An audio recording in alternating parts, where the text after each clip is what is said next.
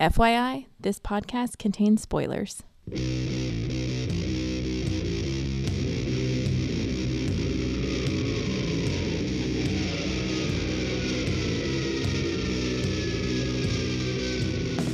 Hey, everybody, welcome to episode 76 of the podcast that goes SNIKT. SNIKT 70 SNIKT.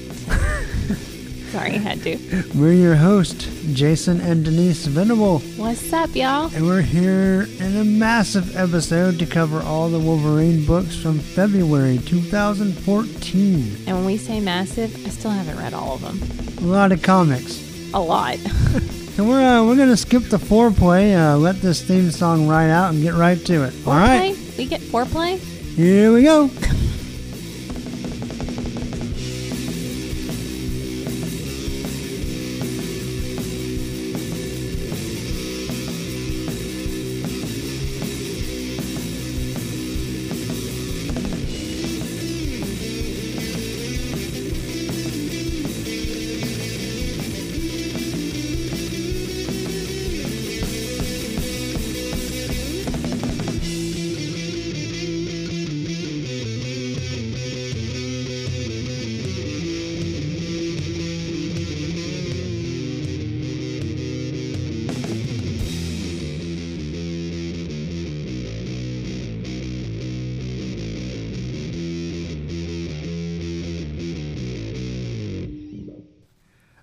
Okay, so first up, we have Wolverine number two. Duh. There's a lot of duh in this podcast this time. I guess so. This is called Bad Advice. It was bad advice that they kept going with this series. All right, so it's written by Paul Cornell, with pencils by Ryan Stegman, inks by Mark Morales, colors by David Curiel, letters by VC's Cory Petit, Woohoo! and Stegman and Edgar Delgado did the cover. Now, I think we may have hinted at this last time, or I may have edited it out. I don't remember. You probably edited it out. But this cover, I like a whole a whole lot more than the cover to issue one. Oh, yeah. Then there's This one's this, flipping amazing. then there's this random red spot on Wolverine's head. Yeah, I think it's supposed to be like they just got into a fight. I thought it was a mistake until I saw it on your iPad too. Actually, he ran into uh, some guys graffitiing. It was like he ran into an airbrush. Yeah. like it doesn't look like blood or anything. It, it, it literally looks like someone. I got this very detailed, cool painting, and it's like on this one little two-inch section. Someone said, "Hey, let's be abstract." Well, maybe David, what's his name? David Curiel. Well, Delgado did the covers on the cover. oh, maybe is he left-handed? Is that a left-handed I guess smear? he may have done the inks. Is- No, Delgado's an inker, I think. So Stegman may have colored this himself. I'm is he a sure. lefty? I don't know. Because you know, left-handed people, we we smear everything. Uh, maybe that's all it is. yeah. But anyway, it's a close up of two faces Wolverine and the Superior Spider Man grimacing at each other. And we have a couple of Wolverine's claws sticking up on the bottom, and the background is the Spider Man's webs. And Spider-Man made sure to put on extra eyeliner. Oh, yeah, as part of his mask, yeah. Anyway, I love I'm this making cover. fun of it. Random abstract ear, red earwax aside, I like this cover quite a bit. I, I, I would dare say I love this cover. I I love this cover. Yeah. All right, so remember, uh, Wolverine is being a bad guy for reasons that don't make sense, and he inexplicably shot somebody. And Oops! It accidentally went off. Yeah. So we found we find him. Oh, so I guess this is bad advice, but it's also Rogue Logan, part two of four. So we find Superior Spider-Man, and a nice little nod to what's going on in his book, fighting some goblin thugs in the sewer. Does that really say spank? No, spack. It's the sound of the bullet hitting the concrete. Oh. Thought someone was getting their spank on. No, not yet. So I'm going to say, just one thing I noticed. This art looks a lot more like what I expect from Stegman I I'm really wondering if maybe the first issue, Morales just had to figure out how to ink him. Because he's, I don't think they've worked together before until this series. So I'm wondering if maybe there was a little bit of, of getting used to his uh, subtleties. on- Maybe, on the or it side. may have been a time thing. Yeah, I don't know. But regardless, this the art. While I liked it better in issue one than Denise did, I think we'll both agree this art is much better than issue one. I love this art. I thought issue one was great, and I thought this was the awesome Ryan Stegman I'm used to. And Denise, I think, thought issue one was okay, and that this is really good. Is that fair? Eh. okay. Anyway, Wolverine shows up in the sewer, and this is uh, oh, this is a flashback. Weeks ago, we learn, and so he's still got his hands bandaged up, and he's in his old costume, and he jumps out of the sewer, and all the thugs are like, ha, "What do you think you're gonna do? You're, everyone knows you're killable now, duh." Yeah, but you have to hit him to actually kill him. Yeah, but they miss. And Wolverine lets him pay by breaking his nose with his own gun. Thought that was pretty awesome. Uh, Wolverine and Spider Man argue, and then a guy with a nasty beard gets a gun up to Wolverine's face, and Wolverine actually looks scared. And the guy says, Hey guys, I'm the man who killed the Wolverine. But I'm in a monologue, so I actually can't. But I really do like Wolverine's face there. It it is. Like he, he's got a gun up to his face, and the first time, for the first time ever in his life, he looks terrified. And the guy comments and says, "Look at him! He's actually scared. Big superhero scared of a man with a gun." Who's got a monologue and actually never shoot him? And he, he like jams the, the barrel of the gun, squishes his cheeks like he's he's the grandma shooter. Yeah. He's gonna pinch his pinch his cheeks with his gun. But right as he pulls the trigger, Spider-Man tackles him. The guys start to run off, and Spider-Man, of course, taunts them as he is prone to do. And uh, Wolverine says he wants to talk to Spider-Man, and Spider-Man's like, "And then I'm sure that would be a lovely chat, but I'm in the middle of a gang war, and I can win it without the Avengers. See ya." Wolverine's like, "Hold up, damn it."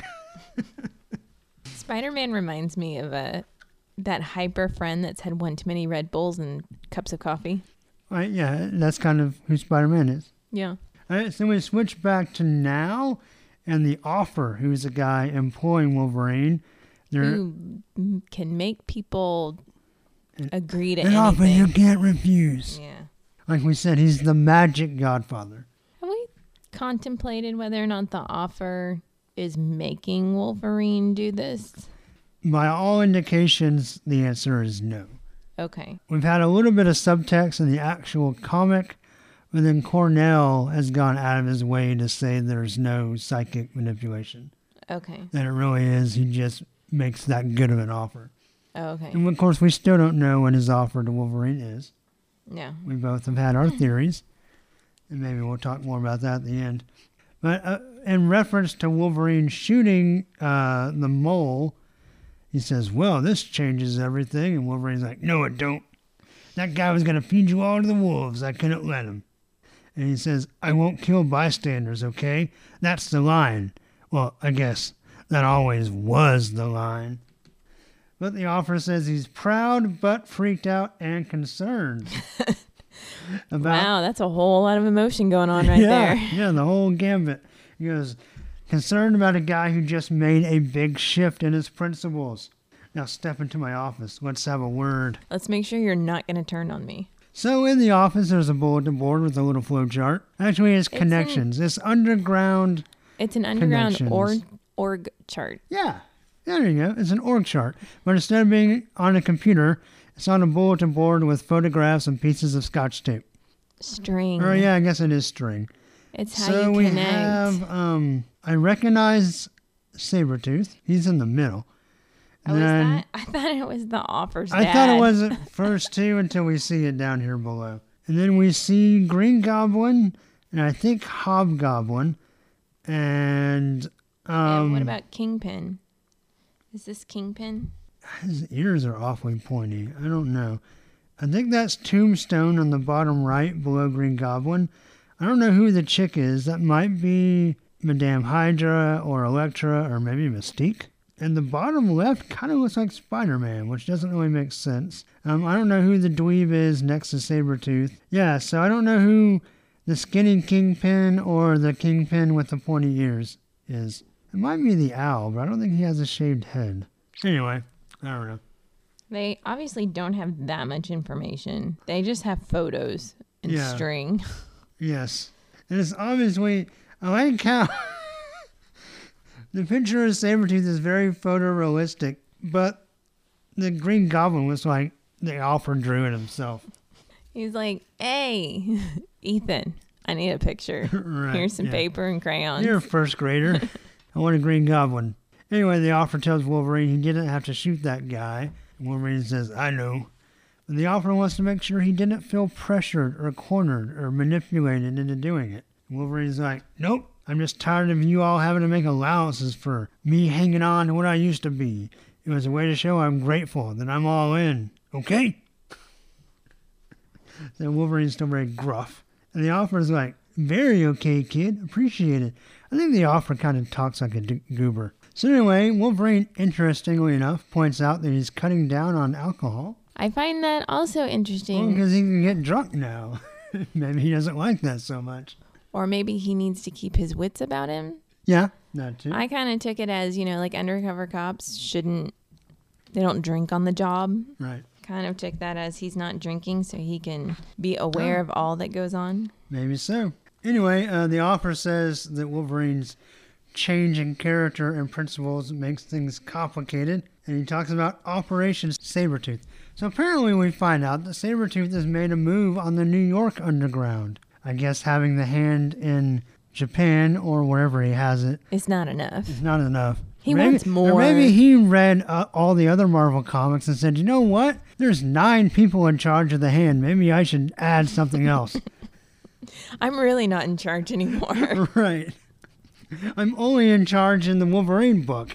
I'm only in charge of four out of the ten fingers. right. In Avengers, Gorgon's in charge. Uh, Mystique is in charge over here. Elektra, uh, Kingpin, like, ev- everybody's I in don't charge. think we have enough fingers and the toes hand to are pass around. ninja sluts. so I'm going to move to the New York underworld, and I'm going to get everything that the Green Goblin doesn't have. But the offer says, "But I'm still here." So we find out that yeah, he's part. He's a he's a crime boss. Okay, so as much as I love this art, I hate Wolverine's hair. This I would still prefer to be a little more. He looks like a Backstreet Boy. Well, I don't see that as much in this one. It just looks. No, I totally see it. He looks like a wet Guido. Larger than life. Ding, ding, ding, ding, ding, ding, ding. Anyway, the offer basically says he wants to confront Sabretooth and make him an offer he can't refuse before he starts taking his operations. So we know for sure then that the offer is a criminal. He's a bad guy. Oh yeah.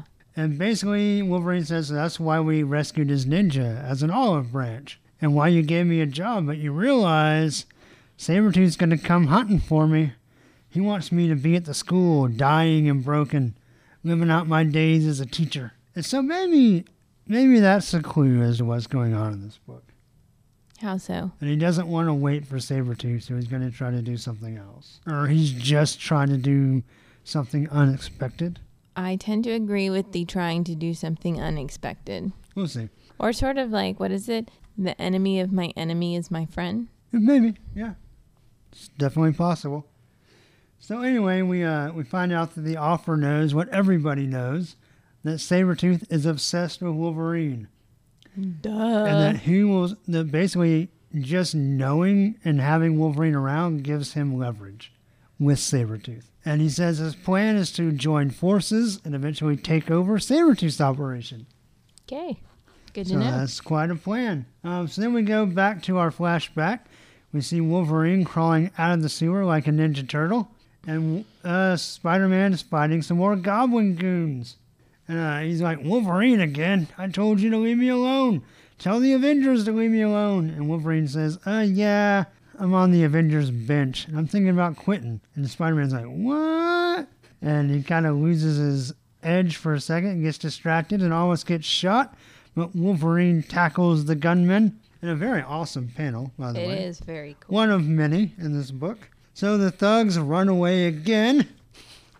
And Spider Man says, You sound like me, but I was just scared. I've come to terms with who I am. But you have reason to be scared now, being killable and all. But I still want you to leave me alone. because if you think you're going to quit the Avengers and just start a new team with me, you're out of your mind. Teams are for losers. They get in the way, they distract you. Don't let you take care of your own business, your own burdens. And Wolverine says, I don't, man, I don't want to be on no team. I want some information.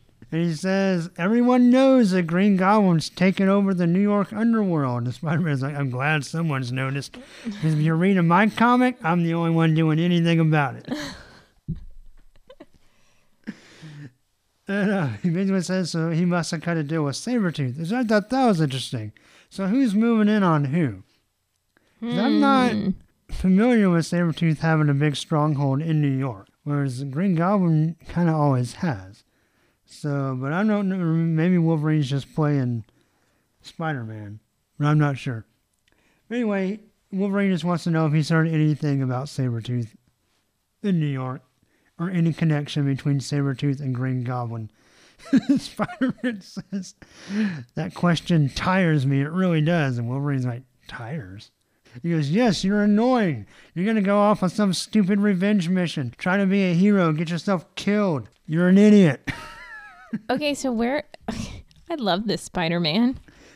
You should read Superior Spider Man like from issue one on.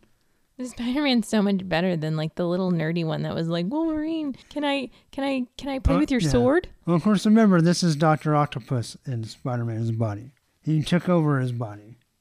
What happened to Peter Parker? Well, you thought his consciousness got dispersed, but we found actually Superior Spider Man is about to end, and Peter Parker's coming back in a couple of months. So, our Uh, He'll still be snarky, but he won't be quite as mean. I like him mean. I do too. It's been a good run. I'm not quite ready for it to end, to be honest. But that's a conversation for another podcast. Yeah, makes me sad. But Spider Man does say that he understands Wolverine better than he does. And then he says, I think almost everyone understands you better than you do. Basically saying you're in a huge amount of denial about who you are. Who you are. It says he needs to quit obsessing over Sabretooth. Hmm. Who hasn't said that? right? But really, for the most part, until very recently, Wolverine's never really obsessed over Sabretooth that much. It's really the other way around. And Wolverine's off fighting everybody, doing everything, whereas Sabretooth's kind of always come back to find him. I disagree, but okay. I think they both have magnets just attracting to each other. Yeah, It's going to be like in the Harry Potter series. Only one of us can keep going. right. So then we get something very interesting.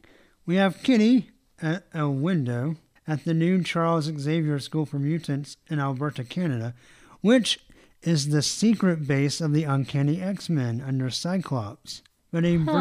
a note blows in on the wind. Kitty says, That looks like a very directed breeze, Lockheed. And it's a note from Storm. So, raises a big question Does Storm know where this base is? Well, almost seems like obviously, she has to. she can only control the weather. She can't magically tell a piece of paper to go fly. Right. So if I had to guess, Storm isn't that far away. No, you would think she couldn't be. So that that's very interesting because then is she holding out that information from her teammates?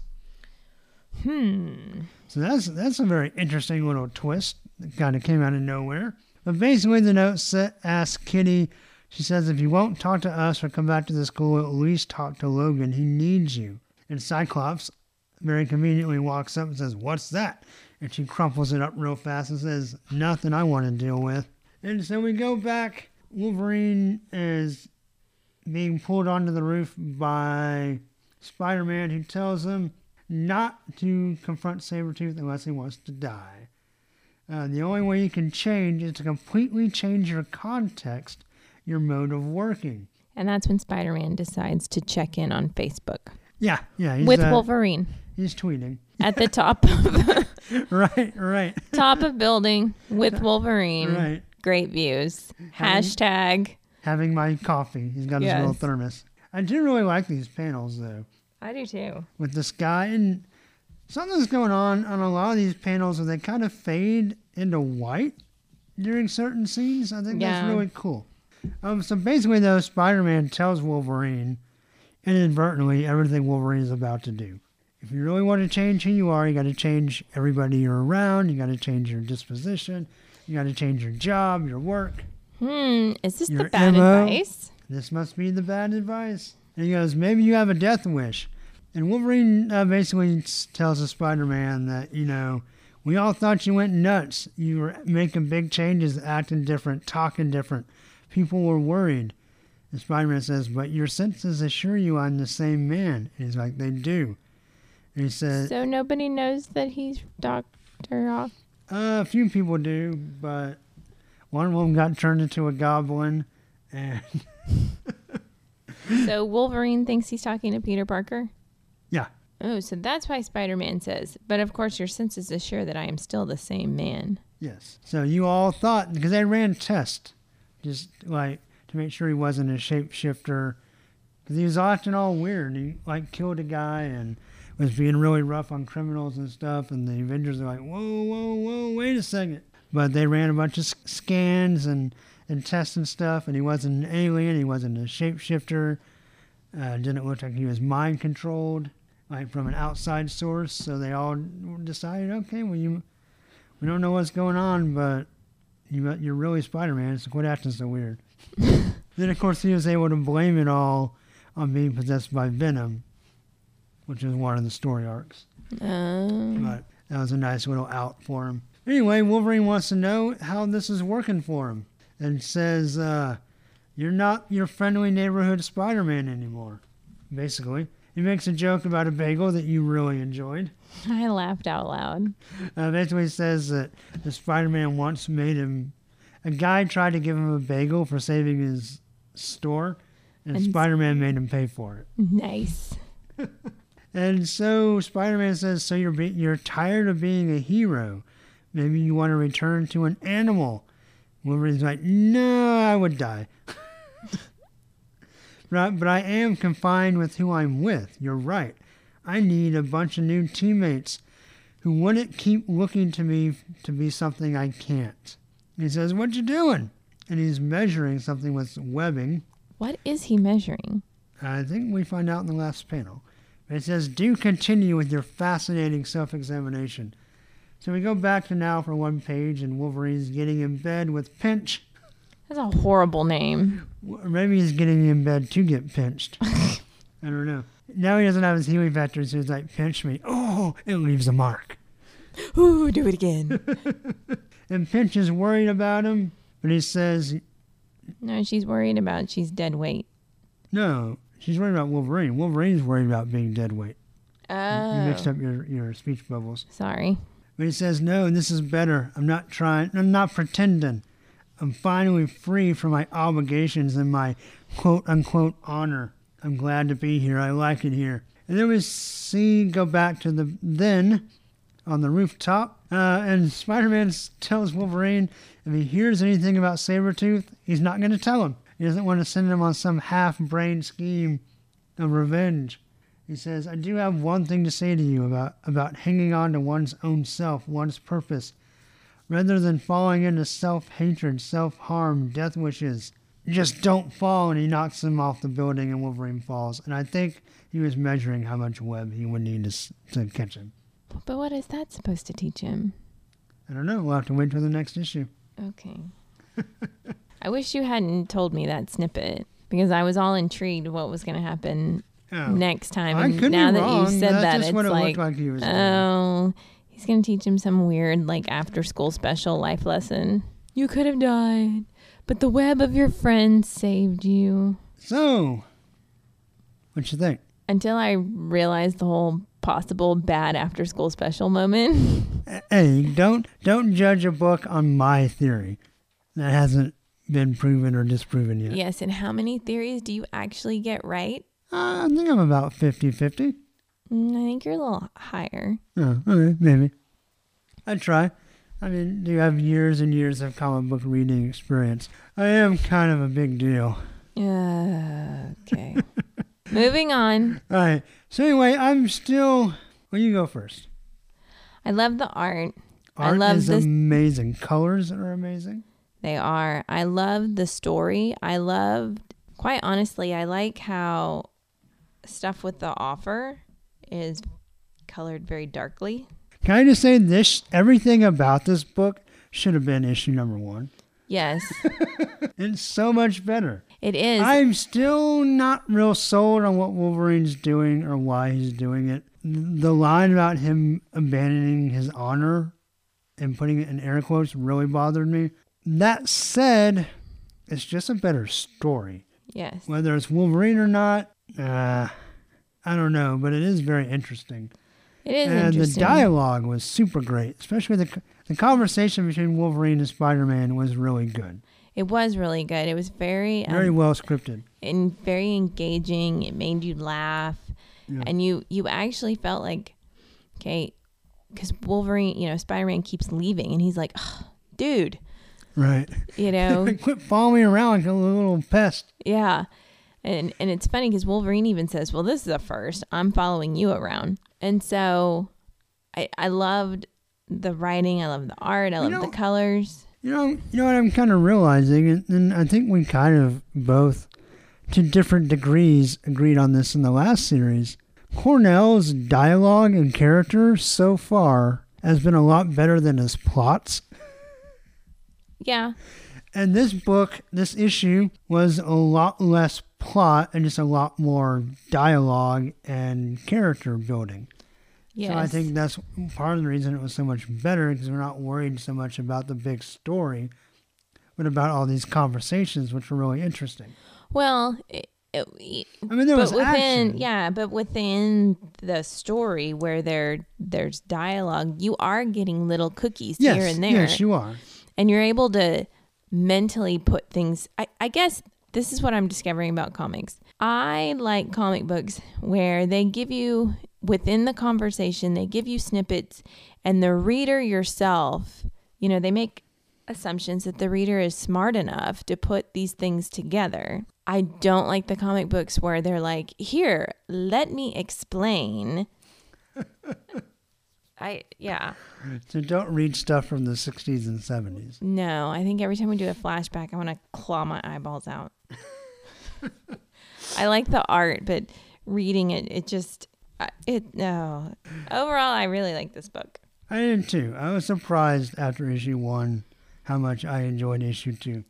But I will say, after issue one and we saw the cover for issue two, I think we were both more excited about issue two because yes. of the cover. Yes, but that was as much just because Spider Man was going to be in it than anything else. I do love the rapport that, And because I know they're on a similar path, I guess, about changing the way they act and stuff. Of course, Spider Man doing it for completely different reasons. well, he didn't have a choice. Well, He a became a completely different person. but he's literally a different person. And I guess that makes more sense than Wolverine just deciding. it's the microverse. Shut up. so I guess until I guess I'll have to hold final judgment until we figure out exactly why Wolverine is doing what he's doing. But this issue was well written enough that I'm willing to wait. Whereas last time in issue one, I was a lot less patient because I didn't feel like it was as good of an issue. Okay. Good writing will buy me a lot of patience, or will buy the writer a lot of patience from me. So I do have one one question while we're talking about this. Okay. In the back in the letters pages and the editor's notes, both the creators talk about each other. And of course, Cornell says he, he loves seeing waking up to Ryan Stegman every morning. And like, oh, I mean his art. And Stegman says that uh, Bernstein jokes about, he goes, you know, people complain about Wolverine being in a lot of comics. I read that. I loved But you know why he's in a lot of comics? Because he's freaking awesome. And he says uh, that Paul Cornell has nailed Wolverine's voice. What do you think about that? I'm not 100% sure I agree yet. Because too much of this, right? I mean, it, it really depends on where he goes with it. But this doesn't sound like Wolverine to me. No. But you also have to understand these things are rent. They're probably three, maybe four comics ahead. Two or three, probably. Okay. So, well, Cornell has probably at least outlined the whole story. right. So I think he's probably, you kind of, hasn't scripted it word for word yet. Right. And so I guess obviously they have meetings. These guys all know where this is going. That's true. So, and so I think maybe like sitting in an office listening it, okay, it's kind of like you with the band. You guys can get together and you can jam. It's not a song. It hasn't been recorded, but I know listening to it or listening to the way you talk about it or listening to you tinker on your guitar that it's going to be a kick-ass song. So I can see where he's sitting in a meeting and going, "Yeah, Cornell totally nailed it." Because the ideas and what he's talking about has totally nailed it. right. Okay. Fair enough. I never can take those things too seriously just because we don't know it's coming. No, we don't. So save judgment till later. and honestly, right now, I, I will give Cornell this. So far, just in these two issues, this series has a lot more mystique to it. No, not the character mystique, actual mystique. But And is already has me guessing a lot more than I did in the first series. oh, you mean that horrible microverse series? Yeah, which I didn't know exactly how everything was going to play out, like page per page, but we, we had a pretty good idea where it was going to end. And I literally have no idea where Cornell's going right now. Right, anyway, I would love to know what everybody else thinks about this book. Are you glad that Wolverine's kind of turning over a rotten leaf? Are you are you mad? Are you kind of just curious? Do you think this sounds like Wolverine? Do you think it doesn't sound like Wolverine? Do you think he's possessed? He's not possessed. But let me know what you guys think. I would love to hear it. Sabretooth and Wolverine swapped bodies. Oh my goodness. That'd be so horrible if they just did the alternate version of Superior Spider-Man. So anyway, we need to grade this book. So Wolverine number two, what are you going to give it? I'll give it five out of six. Five out of six. Okay. I will also give it five out of six. Like I said, still a little annoyed with some of the things Wolverine has said and done, but this one has me at least wanting to read some more. So I guess, and the art is just too good. All right, so we both give Wolverine number two five out of six claws. Okay, so next up we have Savage Wolverine number fifteen. Wrath, part two. Part two. My dear. We are in Canada. Part two. And there's a French guy. Part deux. And his name is Frenchie. Frenchie. That's original. It should be French Fry. Hey, hey, hey. My name is French Fry. Hey, my name is French Fry. And this is part two. My dear. I am F to the power of two. What? French oh, Fry. French Fry. okay, gotcha. F, Well, F. This is Wrath Part 2. Story and art by Richard Isanove. Notice he's reading the names. VC's Cory Petit is the Woohoo! letterer, and uh, Richard Isanove did the cover. What do you think about this cover? I thought it was the Titanic, All right, so we have an which old meant it was going liner, to be a stinker. a sinker. A sinker, stinker. So yeah, it is. A, it's like a painting, and it's an ocean liner on a very calm ocean. yes. They're a flat horizon, and we have Wolverine kind of in shadow, rising The above the boat, The boat. is his pants. yes, or his ding dong. and reflected in the water below Wolverine is Wolverine in his costume, kind of coming off in the same as issue fourteen, kind of same idea.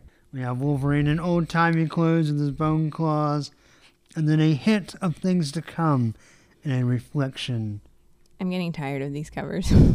Actually, honestly, I really like this cover if it didn't have that part. Yeah. it reminds me of like, we just got back from uh, Granbury, Texas. It was we, nice. We did a lot of antique shopping, mostly window shopping, but we, we found a couple little things to get. hey, um, that old printer's plate's pretty cool. Yeah. But um, anyway, one of the things we saw a lot of was like old advertisement tins and Mhm. posters. And this reminds, I don't know, something about it reminds me of like an old commercial. I It- expected to see like PepsiCo or Coke off to the side.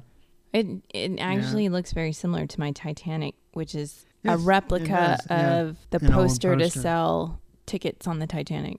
Right. So that part about it is really appealing to me. And if we didn't have the shadow costume last issue, and if looking at the next cover we weren't going to have it again, I might not mind it so much. But yeah, with Denise, I think it, Isanove might be overplaying that a little bit. Just a little. Anyway, so last issue in Wrath Part 1, uh, Wolverine's basically a bootlegger, and his bootlegger friend got killed. It's basically like Wolverine in the movie Lawless.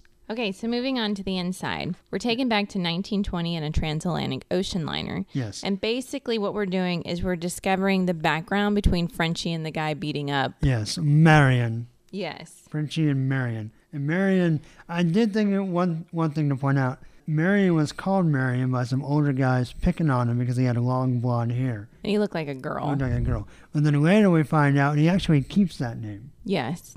even Um, though he hated it at first. but they meet up on an ocean liner. Yeah, they one get of the all kinds boys. of trouble. Yeah, one of the boys is actually in first class Right. or an upper class than the other boy, but they basically plot together to kill someone and frame someone else for it. And that's Yeah. sort of where their murder plot begins. Right. And uh, Frenchie speaks very Frenchy. Lots of, oh, Z, this is the boat. This is, this is. You can call me French pie. Yeah. so, oh, one thing I, I forgot to mention in case you're not reading along. In the last issue, after Wolverine's friend got killed, the, uh, sh- the gangsters took his daughter. So Wolverine is, is out to rescue the daughter of his dead friend. So when Wolverine busts through the door, he sees the two men Yes, all grown up. all grown up Frenchie and Marianne. and they're with um they have the girl that Yeah. they took his friend's daughter and basically we kind of get i guess the first five seconds before wolverine bursts through the door Right, right. and they they tell her okay either you kill this guy Yeah. or we'll kill you and so she's got like a wire around the guy's neck and she's like i'm not gonna do it and he's like okay well then i'll slit your throat and so she does she ends up killing the guy Yeah, hardcore. and that's when wolverine busts through the door and when he busts through he I, it's him, the guy with the claws. and he's got his bone claws out and he just slashes one guy at the door. A fight ensues. Wolverine ends up slicing marion's face Yeah, almost get off. our, our snicked, and he, he cuts Marion in the face. and it that's a pretty gory. Yeah, yeah, it is. So Frenchie takes the girl, and he's gonna cut her, but there's a gunshot, and it's the and brother. frenchie gets shot in the shoulder. Yeah, they grab the sister and run and then wolverine's talking to a la- a madam yeah. They go to St. Paul, Minnesota, one of the other twin cities, and one of his old friends who used to run a whorehouse. well she still kind of does Yeah, she calls them waiters now. So I guess it went from a whorehouse to like a topless bar yeah or something. i guess like. they're not allowed to do things i'm not don't know. 100% sure Anyway, uh, she basically gets them a, a, a different car so they can trade cars and, and hit the road. All right, so we see Marion, Marion getting stitched up, and uh, he's obviously mad at Wolverine. He's he got says, I look like the monster. well, and he, I mean, he's got no eye anymore, and Yeah. it's pretty gruesome. And Frenchie just kind of tells him, you know what, you made it through this, so you're invincible. Frenchie doesn't talk like that. No, but he talks about Houdini. You made it to these, now you are invincible. You are like Houdini. Houdini. They have a fetish with Houdini, by the way. Oh, yeah. All right, so Wolverine and the kids uh, basically end up in a transient camp. Wolverine In South being an- Dakota, we got Mount Rushmore going on. Yeah, Wolverine, being an expert hunter, finds a deer, and all the transients are like, "Whoa, meat!" Can we have some? Yeah. Whatever's left over. And so Wolverine shares, and then his kindness is repaid with betrayal. So we see uh, Frenchie and Marion beat up the uh, the madam, get some information. They actually end up killing her, but they find the title to the new car. So then they I guess they send out co- crooked cops and everything. right. They eventually find the car in the camp, and the crooked Well, they find the brother first because Yeah. the brother went off to get medicine. right. And so everyone's like, "Oh yeah, we know the guy with the claws." Yeah. He fed us and saved us from starvation. Here, let's turn him over. Here, this is the guy you're looking for. You got more deer? So then, of course, Wolverine says, "Fine, I'll go with you," but the kid stays. And the sheriff's like, "I don't. That's fine. We only Yeah. want to kill you." But then he says, um, "But I'm bringing the girl." So I guess he feels like he can protect her better for some reason. Maybe he's worried she'll get raped at the camp or something. I don't know. Possibly, or he may feel like if he leaves the girl with the brother, the brother will feel like everybody's after her. Like he won't know what to do. Oh, I don't maybe. know. Like he'll be too. He'll bow up too much. Yeah. yeah. All right. So what do you think of the art? Eh. Yeah, that was I- good, I'm- not great. I'm realizing I'm just not digging this style. Right. And it's nothing against the artist. It's just not, I don't gravitate towards it. yeah. No, this whole story doesn't. It's it's all right. Crickets. it's oh, okay. It's all right. Yeah. It's. I didn't really care about Frenchie and Marion's background. I feel like I don't know. I feel like Wolverine can fit in this kind of story. Like I don't mind stories from the past. And I was actually when I first read about it, like, oh yeah, Wolverine bootleg and stuff. That could be pretty cool. But it just hasn't been It just all that hasn't interesting. reached that cool factor. it's, It's, not like, captivating. no. In fact, I could care less if Marion and Frenchie go after Wolverine. Yeah. Because I kind of feel like Wolverine's going to kick your ass. There's nothing special about you that's going Right. to have an ace no- in your pocket. I guess there's no real threat except for to everybody around Wolverine. So if you're really worried about the kids we met last issue, then yeah, you're worried about them. But I don't know, even though we had little paragraphs about all their names and how they're all related, didn't really get attached to them, so I don't really care what happens to them as characters. Yeah, I So- I didn't either. And I, I don't know why. I don't feel Wolverine is actually threatened, there's just not a whole lot of suspense to the issue. Well, Wolverine doesn't seem scared. It's like, we're going to trade this Right. car and drive and we'll- we'll be fine. Yeah. So, all right, cool. Anything else you want to say about this one? Nope. All right, what do you want to rate Savage Wolverine number 15? Two out of six. All right, we're going to be the same. Two out of six. Moving Cool. on. Moving on. Okay, so next up we have. Origin. Duh. this is seriously the podcast of duh. Origin D, Part 3. Issue 3. Issue 3. I don't I'm give up. That's horrible. Issue trois. Un, deux, trois. Twat. Not twat. Deux and twat. We have some in here. We'll get to that later. Un, deux, tres. Quatorze, quinze, seize. Dix-sept, dix-huit, dix-neuf, dix. All right, quit showing off for our Canadian listeners. All right, then we have Origin Book 2, Issue 3. And it is written by Kieron Gillen, Sounds good. Kieron Gillen. artist Adam Kubert, You say all these guys that they're He-Man characters. Kieron, Qbert, I want to make sure I pronounce them right so I don't get banished from ever pronouncing them again. Frank Martin. Color artist VC's Joe Caramagna. is the letterer. and uh, and Martin do the cover. I like this cover. I was wondering what all the weird, veiny, colored things. I think they're wires to represent the wire he gets electrocuted by. But I also think it's an Easter egg for longtime fans because it looks, this whole panel or cover, I mean, is very reminiscent of a lot of the artwork by Barry Windsor Smith during the Weapon X series. And we'll get there. over my head. Yeah. Anyway, I, I I thought this cover was pretty cool. Basically, all right, so it's Wolverine in like a animal cart, like a circus cart with bars on it, like a cage on wheels. And it says the savage The Savage. underneath. And just to prove the, the point, he's drooling. And he's wearing a loincloth. Yes. All right, so so far from this point, remember Wolverine was living with the animals. He got captured by Sabretooth and the circus, and now he's a freak show. Okay. okay go on. So we start off with a big, beautiful panel of Wolverine grimacing. Looking like Braveheart. He does. Okay, so I had in my notes. No, actually, I, it looks like Kubert modeled off of Mel Gibson. No, I seriously have in my notes. Is this Mel Gibson, or and then on other pages I have is this Russell Crowe? You'll have to point that out. I didn't I- catch that. I yeah. definitely caught the Mel Gibson. But there's a little speech bubble coming off to the side, so someone's off panel talking to him that says, "Please talk to me." You Gotta say, just right off the bat, I it's a great opening panel. yeah, we can we can talk about what he who he what celebrity he does or doesn't look like, but the art in this book is fantastic. It is. So we find out it's, and I forgot Cla- Clara. Clara, Yeah. Clara's talking to him, and she just says, you know, what they're doing to you, it's not right.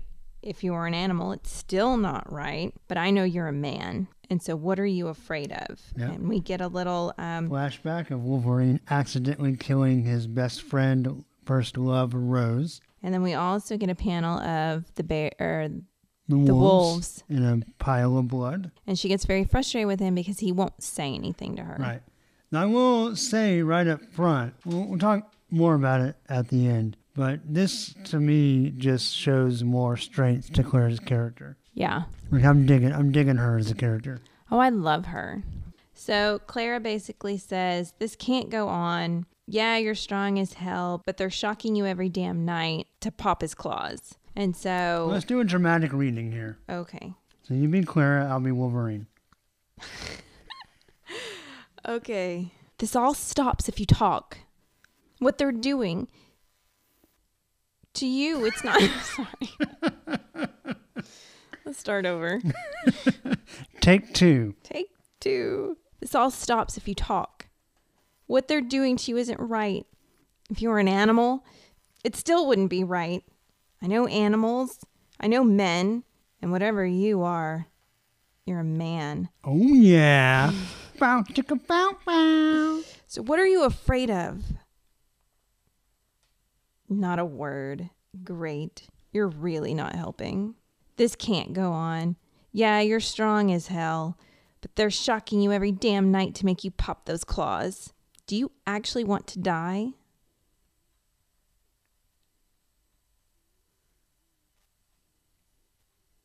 Please? Grrr. Stick snick. Zzz, ah. and then Sabretooth comes in. Clara, you're a damn fool. Uh, dramatic reading over. And scene. Oh. So Sabretooth is shocking Wolverine. Uh, basically, he's got a wire tied up to his chains, I guess. And so Sabretooth gets on to Clara for being such a bleeding heart liberal. No, for having too soft of a heart, too good of a nature. But she's got a point that they've all gone through this, which tells me at some point Clara and Sabretooth were all part of the circus side. Or at least Sabretooth was for sure. Yeah. And she says, With all you've gone through, I thought you'd be kinder. And he's like, Well, now you know better. With his devil horned goatee. Yeah. And dude, Wolverine's eyes are really bloodshot. Of course, he did just get shocked. Yeah. But I also thought it was cool because he looks mad. He does look mad. And of And course, Sabretooth says, You know what? I see him in that cage, and I'm just glad it's him and not me. so then we go to Center Ring. We have a really cool panel where the viewer is behind Wolverine. Yeah. He's almost like in a crucifix position. Yeah. And we see there's a bear in a tutu, and that is flashing him back to the bear that killed his wolf pack. Yeah, but I noticed, like, if you look at his face, like, this bear reminds him of the polar bear. But instead of getting mad, he almost just has empathy for the bear in the circus. Like, instead of having this bad memory and being like, oh, I hate bears, I want to kill the bear. Like, he's just, he looks at the bear, and the, the bear looks real sad. He's looking down with his muzzle, and Wolverine's looking at him. He just looks really, like, that whole scene's just really sad. I'm wondering if he's having Like, um, Kubert Drew sadness. Like, yeah. No, but I'm wondering if instead of looking at the bear and getting mad, he's getting sad because he's realizing every instead of being mad at what he lost, he's sad over what he lost or he's starting to put things together because in the panel just below that, he's looking back, he's thinking back to the wolf. So I'm wondering if he's just things are starting that little shock Sabretooth gave him starting to put things together. Well yeah, that or I mean, he's definitely. I mean, there's a lot of flashback panels through this whole book. Yeah. So, anyway, Sabretooth and the circus handler they want Wolverine to put on a show to act like the animal. Or he- don't. Right, but he doesn't, so they shock him, and then his claws come out, and he screams and writhes around in pain. And we notice that Essex, future Mister Sinister, is in the crowd. So Essex, after the show, goes back to the ringmaster's um, wagon. Guess that's what you'd call it. Yeah. His mobile home. His mobile home, And of course, he kind of his gypsy wagon. his gypsy wagon. And of course, he he interrupts a fight between the ringmaster and Clara. And Uh, Hugo, by the way. Hugo, that's right. Yeah. And so, of course, Essex is like, Pardon me, I couldn't help but overhear. If money's an issue, I will gladly pay for the beast. And of course, Clara gets all up in arms and says, You know, Well, yeah, he says that because Hugo says the only reason our circus is making money is because of the savage. Right. Like he's the main draw, so he can't let him go. So Essex leaves. But as he's leaving, Wolverine, Sees him, yeah, And very interestingly, like puts it together Yeah, that the bear was from. I don't know how he know. Maybe he, I wonder if he recognizes the scent. possibly. We, they don't say, but I mean he he sees Essex and he flashes back to killing the polar bear after the polar bear killed the cubs. I wondered how he put it together as well, but smelling the bear probably makes a whole lot of sense. Right, or having smelt Essex on the bear and then now smelling Essex. So we switch over to I- It's like the next day, probably. yeah, what would you call this? The back tent? It's not a back room. It's uh, it's a storage area, I guess. It's where all the cages are. Excuse me, So Sabretooth has fallen asleep and is having a bad dream. So he's "Oh, because he's drunk. Creed wakes up screaming no, and then of course he notices Wolverine staring at him. Right, So he, he initially gets defensive. Don't look at me. right. Don't you dare. And we see kind of the insecure bully complex Yeah. and how he directs that back at Logan. this was the first panel that I thought Wolverine looked like Russell Crowe. Okay, I can. He doesn't see it, ladies and gentlemen. no, I don't see it. So Creed goes on his monologue about how Wolverine doesn't know anything about him. He doesn't know what he's been through. Hugo treated him like an animal, like property. So now we're getting a glimpse, I guess, of Sabretooth's life before this. Right. And he's like, first chance I got, I got out of my cage. No one's ever going to put me in one again. You think it's Hugo? The he? Ooh, good question. Well, so that would explain why when Creed walked into the bar, saloon, whatever you want to call it, He got um, nervous around Essex. yeah, and he cowered down, tried to hide his face. He didn't want Essex to see who he was. Right. All right. So has but Essex has seen him, right, or has he not? Have we not had any panel where they've had direct contact? No, I don't think so.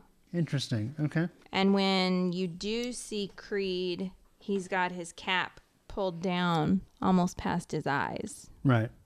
So it, uh, he may be trying to disguise himself. Maybe. We will find out later, I guess. But basically, what you were getting around to is he says he won't ever go in a cage again, except half the time when I close my eyes, I'm back in there. The cage up here, and he points at his noggin. And so he gets very upset and he says, Stop looking. And he calls him Runt. Stop looking, Yeah. Runt. So Stop it. You want another shocker? Like he's he's just about to break. Clara busts in. She goes, Go back to our car right now, which is hilarious. Go back to our car. where they're sweeping, probably. In the car? They don't have a They're wagon? Probably. Uh, I don't know. Maybe like a railroad car. I don't know. So then I ha- we have a very confusing moment, at least for me, where Clara goes up to Wolverine and she says, "He breaks my heart, and you do too." And she reaches her hand into the cage, and Wolverine actually like clasps it. Yeah, I wasn't real sure what was going on there. Yeah. So then, uh oh, some press has been released that. well, first, but we see oh. some more insight into Claire's kind of possible Tender? animal type power, or definitely her tender heart. yeah, Remember we were wondering if she might have a, an ability to like, and like a mutant ability to soothe creatures or whatever. right. And so we maybe get where some of that comes from. But she feels very badly for both Sabretooth, or for Creed and Logan. So I'm assuming this is the next day because Hugo is in his pajamas. Looks Yeah. like, um, and he's reading the morning paper and eating his croissant with his coffee. And uh, That That's, uh, if you want the English word, a croissant. croissant. And he gets really, really upset. All the papers about how Logan is a hoax. He's and fake. then, funny enough, here comes Essex knocking on the door. He has a proposition for Hugo. Basically, he says, I understand that, you know, you're in a predicament because the press says your main attraction is a hoax. And I want to do an experiment in my lab. So this is the best of both worlds. You get to Right. prove he's not a hoax, and, I get, get my to data. yeah. So Hugo agrees to it as long as he comes and his men. Now, Clara sees this all going down. She didn't look too happy. No. I really, as as tenderhearted as we get of moments of her, I really don't want to meet her in a dark alley. so we go to Essex's lab, and of course, uh, Hugo's kind of making fun of it. And I thought I was the showman. It's very steampunk looking. Yes. So Essex says, you know, I need to recreate certain things and I can only do it in my lab. And he goes, I know he's hardy. He was exposed to my gas when I was hunting and survived. Humans can't do that. And Essex puts on a gas mask, but funny, he only has one. Yeah, so he gasses everybody. So, um, looks at, looks at his little sinister watch. I like his the gas mask reflection in the watch face. yeah. So I'm guessing Hugo and his boys are all dead now Yeah, yep, they're goners. because it even looks like it ate some of the flesh off of Wolverine. Yes, it did. I, I do like the scene of the gas being sucked up through the fans in the ceiling. Yes. That's a very cool scene. It is. Hugo picks up a weird looking exacto blade. yeah. That is not exacto number 11. No, Uh, he's gonna cut into Wolverine. he is. We flash back to the carnival. Clara comes running up to Creed and basically is saying, you know, Hugo and some men took the the wolf man, so we've got to basically go get him. Right, they took him to Essex. And so Creed kind of, no way am I. I'm not an idiot. I'm not falling for this. Blah blah blah. He says he, he accuses Clara of falling for Logan. Yes. And so she basically says, please, the magic word. First, she promises him that she'll never leave him, that she'll always love him. So then we get a very creepy shot. All right, so this is a feminist test, right? So since I see a bunch of diseased vaginas, I'm a feminist. What? Isn't that how it works? And the Georgia O'Keeffe Maya Angelou test, Oh. These are very phallic looking. vaginal. Mm, some of them are kind of phallic. Oh, see, then you're a, uh, what's it- what's the a, a Melvinist? Oh my goodness. Anyway, we see that Essex is cutting into Wolverine and he's very fascinated about how Wolverine's bone, it looks like he broke it. Bone, tendon, muscle, skin, all of it healing right up. Yeah. He calls it a Prometheus. Um, and he finds it promising, fascinating, promising, and wonderful. And it says something that have Miss Shelley delighting in prose. Of course, uh, Mary Shelley wrote Frankenstein. Yes. Then he tells Wolverine he's surprised he survived. And his experience. I'm surprised you survived the vivisection. In my experience, it's universally fatal. Okay, so I have a small issue with this top panel. What, just a perspective or? Um, some of it's the perspective, and I don't know how this is done. I don't know if it's true ink and paper or if it's done in the computer. But instead of looking like blood running down his apron, it looks like it's polka dotted. It is very um, patterned. And the w- blood on Wolverine and like the table, you can see a very distinct circular pattern. Yeah, that's just the way he penciled it, probably. I guess so. It it it was odd to me, and it just it, I felt like that was distracting. Oh, I didn't even notice. Oh. So basically, Essex kind of goes on his monologue trip of how to anyone else this would be a mortal wound, but you're more than a man. Uh, what does it feel like to be the first of a better species? Yes, I do notice that, that Essex is dancing around not using the M word, mutant. So I wonder if he hasn't really discovered like the concept of mutant yet. I don't think they. So, what is this? 18 something? Mm-hmm. So, I don't think. So in Marvel lore, our first mutant is Apocalypse from the Egyptian period. Okay, but do they call him a mutant? Uh, I don't remember they call him that back then. I don't think. Because I could see back But then then, the you don't know it's a genetic mutation. So Right. it's just, ooh, he's more than a man. Right, right. So I think I like the fact that he's not calling him a mutant because they don't really have the technology to know that it's a mutation. Right. Now, I do like how the panels at the bottom slowly get fuzzy and then they come into like clarity. It kind of shows Logan's like healing, like I'm I'm in and out and But Essex's theory is that there is something in Wolverine's mind that is not healed, and that's why he's not talking. not being a human. I just noticed that what do you call the little doctor head thing? The little thing I when I was a kid, I always thought it was a, a saw, a buzz saw, and the doctors always cut people open. oh. But anyway, you can see Wolverine's reflection in it on Essex's forehead. And if you blow it up on the iPad, it looks like it's Wolverine's mouth where it shines. Oh, looks like he's going, oh, he's shining light out of his mouth. Mr. Bill, oh no. All right, that was my Mr. Bill moment. All right. So anyway, Essex keeps monologuing about how, um, His marauders. yeah. So I really didn't understand this panel. I'm guessing some men had some issues, so he gives them something. Well, he to- finds people that want to forget their life. And he basically gives them this So they want to die. formula or poison or whatever it is. Yeah. And he basically erases them and turns them basically into a pet zombie. Okay. Uh, and that's his Ubermensch, he says. And we met these guys in the first issue. Right. He was Right. he explained to them as not the most intelligent people. Right. So basically, he's finding people that would rather die and turns them into mindless soldiers. And then he says he's going to adapt it to Logan. So, because Logan would make an even better automated soldier. He says, uh, a perfect soldier for a perfect war. A man to end all men in a war to end all wars. And then he just leaves Logan strapped to the table. Yep, he says he's going to complete complete him. And so Night falls. Yeah. Everybody's gone, so Logan decides he's going to try and bust out. But he can't. He can't. And I think he actually chokes himself on his neck strap trying to get out.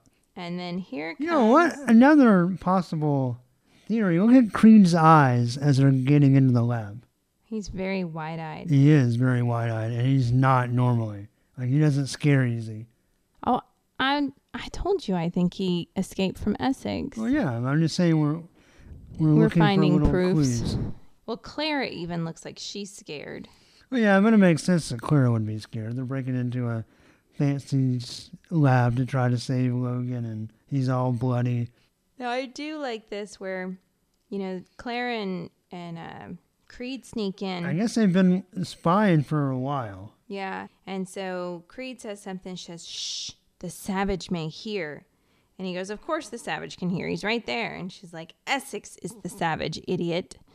And so I like how Clara calls at, like, immediately. Clara doesn't give Essex the respect by calling him his name. He's Right. immediately an idiot uh, or uh, a savage. Right. But uh, Creed makes a comment about the potions. That's how we know they've been outside a while. Uh, they must have witnessed that whole thing. Right. And then they they take note that Wolverine heals better than Creed. Yeah. And so Wolverine lets out a run. And Clara says, That's a very cool panel. Yeah. And she says, You don't mean that. And then he says, Help. Notice that she touches his hand. I'm wondering if there's a physical contact thing with her. Because also, when she said please to Creed, when he changed his mind is when she touched him.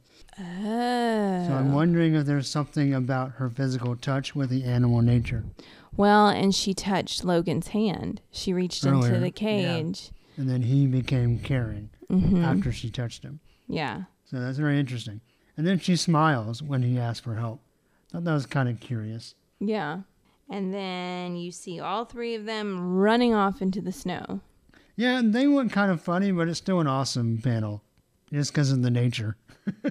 like the sky and stuff looks really good. Well, and there's weird, like, what? Oh, is this the shadow of the building? Yes, that's the window frames. Oh, okay. I was like, who went skiing in a uh, checkerboard pattern? Right. But I do like how you have stars, but then where the moon is sort of eclipsed, there's no stars right there to help that. Yeah, you can kind of see the, the fullness of the the rest of the shape, even though it's covered up. Yeah. What do you call that? A, a ellipses. no, ellipses is a dot dot dot. But it's not a new. A new moon is almost full or almost blank. And this is this is like the fingernail sliver of a moon, I think a new moon is almost, almost Blank? invisible, right? yeah. Anyway, that's enough astronomy lessons or astrology. Which one's which? Which one's the science and which one's the mumbo jumbo? Astrology is the mumbo jumbo. That's Okay. your horoscope and your, Right.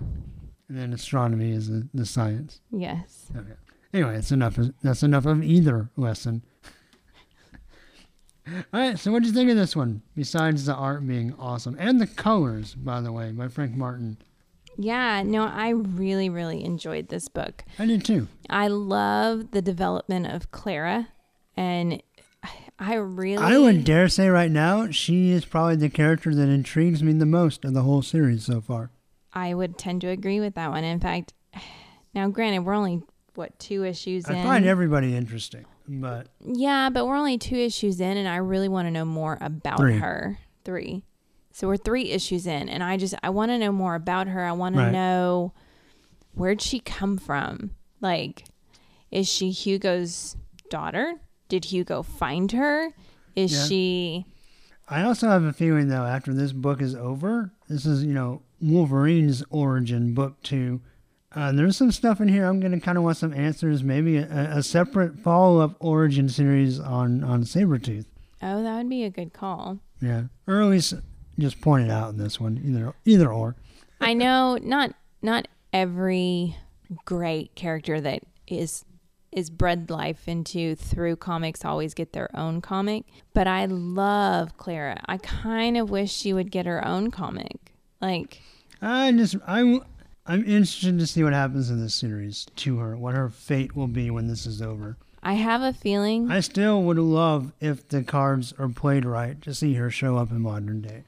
I just I I have a feeling just because we know the past Right. between Wolverine Yeah. and She- Sabretooth that her, Her, days her are death numbered. might be fated. yeah. Yeah. But but if not, I would like to see her. again. Yeah, I would too. I just, in the back of my head, it's like, you know what? Any female that comes between those two doesn't really. Yeah. And and Creed's already shown jealousy. Yes. So And Wolverine's already shown tenderness. yes. So, Clara, So, you're the- a dead duck. Yep. Probably Sorry. so. All right. So um when are you gonna grade Origin two number three? I'm going to give it six out of six. Yeah, double SNIKT over here, six out of six claws.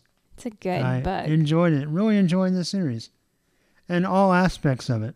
I am too. I and it's funny because I am slowly, ever so slowly, reading the other origins. Yes, It is really slow, but the book's not slow. the book's not slow. It's me getting to them, which is slow. right. Of course, if someone wouldn't come home with like you know, twenty comic books a week to read, Sorry. All right. Cool. Well, uh, let's move on.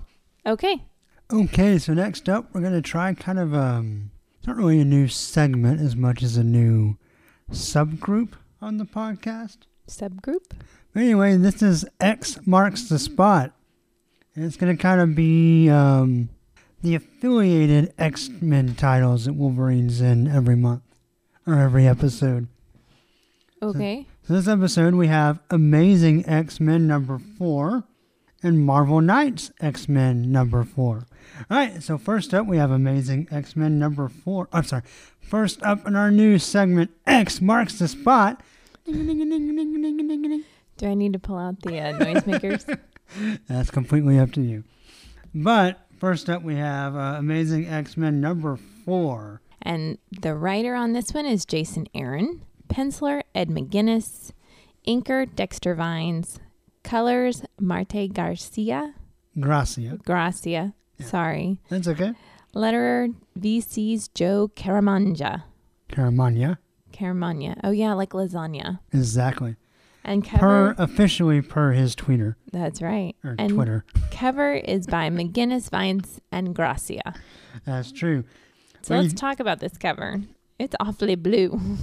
It's bluish whitish. Yeah, This is uh I like this cover a lot. this is Gracia's blue period. Yeah. So it is. So basically, we have a frozen snowscape, and we have in the foreground a hunched over Wolverine, and he's he's literally freezing. Oh, I thought he was Um, taking a dump. Well, if he if he is, it's a frozen dump. he's got his claws are like frozen out, and his fists are frozen into fist. And he's got little icicles hanging off different parts of his body, And You can see his breath, and he almost looks like he's frozen in place. Then in the background, you have North Star kind of trying to trudge through the snow, and he's all he's got his arms crossed. He's obviously shuddering, and he has a trail of breath too. Uh, Otherwise, they'd be dead. yes, but I I like this cover quite a bit. I, I think li- it's pretty awesome. I like that it's very monochromatic. It's a fun visual break from all those comics that are very color heavy. This is the quest for Nightcrawler, part four or five. So, in Quest for Nightcrawler, Wolverine and North Star have fallen out of heaven and into an icy abyss. And North Star has pretty much flown in every direction. Are you an angel? Because you just fell from heaven. Isn't that how that goes?